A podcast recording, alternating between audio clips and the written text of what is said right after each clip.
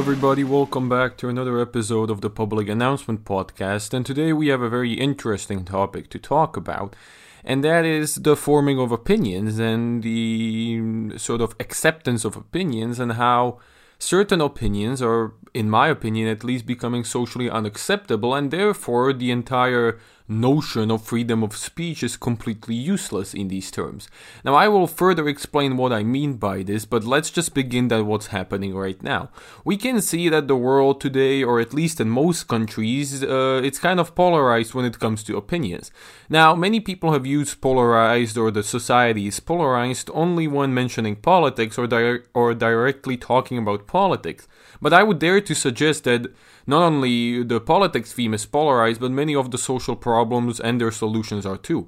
There are simply two or three camps usually hold, uh, holding their certain position, ignoring what the other part or the other camps have to say and just saying that their point must be the best one. I have talked about this in the previous episodes. But uh, the problem is when this camp or when this group of people become the majority. Now, what happens then is that when you say an opinion that is counter to their beliefs, they deem it socially unacceptable. And some people, we have seen this in the online world, get banned from uh, using certain social media outlets or expressing their opinions on certain platforms. Even entire blogs or websites or communities are getting erased for just discussing, let's say, the wrong things in big quotation marks. And the people who ban them, that's that's the most important one. They believe they're the good guys. They believe they're actually serving the world by doing this. They believe that they are serving their society and that they're doing the right thing. Now, many opinions today, as I already mentioned, are based on something that is maybe considered taboo or something that we shouldn't talk about or even question. And that, in my opinion, is very wrong because there is always there should be always an option to question something, and that's why we have freedom of speech. Now, the freedom of speech, however, works only if everybody respects it. If somebody disrespects your freedom of speech, then the entire notion of freedom of speech doesn't work. If somebody tells you you cannot say this in front of me and you cannot say that, well, then you don't have freedom of speech because you don't have the ultimate freedom of speech in the definition. Freedom of speech is supposed to grant you that without repercussions, you can say your opinion. You can criticize your government, you can criticize a newspaper outlet, you can even say that that opinion is wrong and why you think so. But if somebody disrespects or if somebody says that your freedom of speech does not apply with this opinion and you simply cannot say it, well, that's all it takes. It, it doesn't have to be a large group or it doesn't have to be a law. You don't have freedom of speech in that certain context. And this is the important part to understand. Freedom of speech is supposed to serve people. It works hand in hand with the society, right? Because the society reacts to the freedom of speech, the society therefore uses it. Uh, when an individual speaks outside in front of the society, he has granted the freedom of speech only if the society itself acknowledges that the individual has the freedom of speech. And this is what happens with the opinions. Once you have an opinion, that the majority of people don't consider to be unacceptable. You uh, that uh, the majority of people consider to be unacceptable you use your free you lose your freedom of speech. Why? Because let's say you go out on a public uh, place or whatever and you start speaking some opinion that let's say the majority doesn't like. The people are going to ignore you and the people are going to try to get you down that is not freedom of speech. That is, um, I don't know what that is, but it's not freedom of speech. Freedom of speech should be that you could stand up and people that want to listen to you will come there, or people even that don't want to listen to you will come there, listen to you, and leave if they don't like your speech. Freedom of speech should be independent from the people. It should be that everybody is granted the right to say whatever the fuck they want, and who wants to listen to them well, they should, and who doesn't, uh, doesn't. But if we start to ban opinions, if we outright start to say that this opinion is wrong to think, we are limiting freedom of speech in this way. And once you have the majority as a group who deems certain opinions as unacceptable, you use you lose your freedom of speech even though it's defined in some weird ass constitution that you have in your country you lose the ability to freely express your ideas because you know you will become a social outcast if you do so. Let's imagine an environment where 90 people think that, I don't know, drinking milk is bad. Just to say an example. Or 95 even. Now, those five people that will start to talk about that uh, drinking milk is good, they will become social outcasts. The society will say, oh, they're the weird ones, we don't want them here. How about you just leave because you said milk is bad for drinking?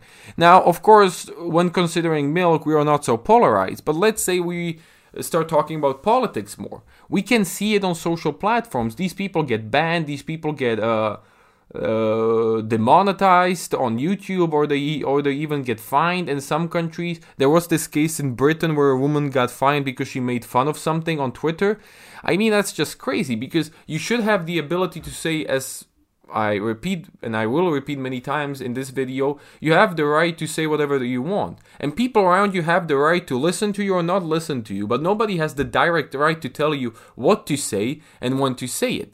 But uh, the state will always say, "Oh, you have freedom of opi- uh, freedom of speech granted." But once the society looks down on you and you start saying your opinion, you will again become a social outcast.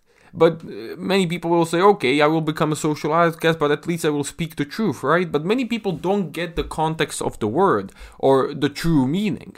Now, of course, we have mostly seen this in the online world. There have been, of course, some consequences drawn in the real world, but the real banning of opinions or shouting and and screaming and pointless arguing, I mean, we have all seen it, but not to the extent of the online world. Now, imagine if you would come out say something that you think is true, the society would deem you an outcast, and I don't know, you would not have so much opportunities, even though you would be uh, talented in that certain field or well educated. Somebody would not hire you based on your opinions. Some private institution might deny your service. At the end of the day, if you are a private uh, if you are a private owner of a bar, you can't deny service to a customer. You, you can say some reason that he was being violent or uh, he seemed like he was riling up and you wanted to protect your business. That is all alright. But once these private individuals take their political matters and start to put them into private institutions, as I mentioned, you might be denied service. Now, with these people sort of being in the society or part of the society, they will eventually destroy you in a way. Because, as we already mentioned, if you become a social outcast, you might risk having having your access to social services being taken. Of course, this does not mean that you will end up or die hungry, but this kind of opinion banning can lead to you having some serious problem in life or you expressing a different opinion than the majority. Now, I do not even have to get started into saying how dan- dangerous is this, because if we are granted the freedom of speech, it was made for some kind of reason. It was exactly made for this type of reason, so there isn't one big mainstream opinion that just uh, ignores every single one of those side stream opinions or those less known opinions. I'm not saying we should accept and pat everyone on the back no matter how bad their opinion is. I'm just saying that it, sometimes your opinion or the ma- opinion of the majority is bound to have some flaws and these smaller opinions can bring those criticisms to light. And it's good because because we are essentially striving to be a better society, or at least I like to think so, and therefore we have to have a bulletproof opinion on things.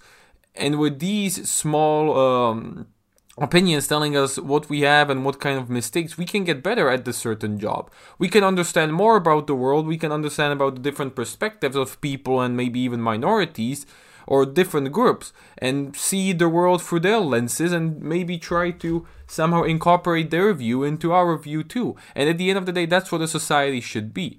Now, I know this is kind of cliche and everybody is sort of mentioning it in the past days, but this really brings home or reminds me of the book 1984 by George Orwell. I'm pretty sure everybody is kind of familiar with it, and it mainly reminds me of the part where uh, the party sort of holds this view that whenever they catch a political uh, prisoner or something, it is not enough to just execute the prisoner. They have to persuade him that his execution was good, and the prisoner himself has to ask for the execution in sorts of way. To explain this, for example, you hold and a prisoner would hold a different opinion than the majority or the big ruling party would. So the ruling party would re-edu- educate him, and then he would see like, oh wait, I've done wrong because I've rebelled against this glorious opinion. Why don't you just end my misery?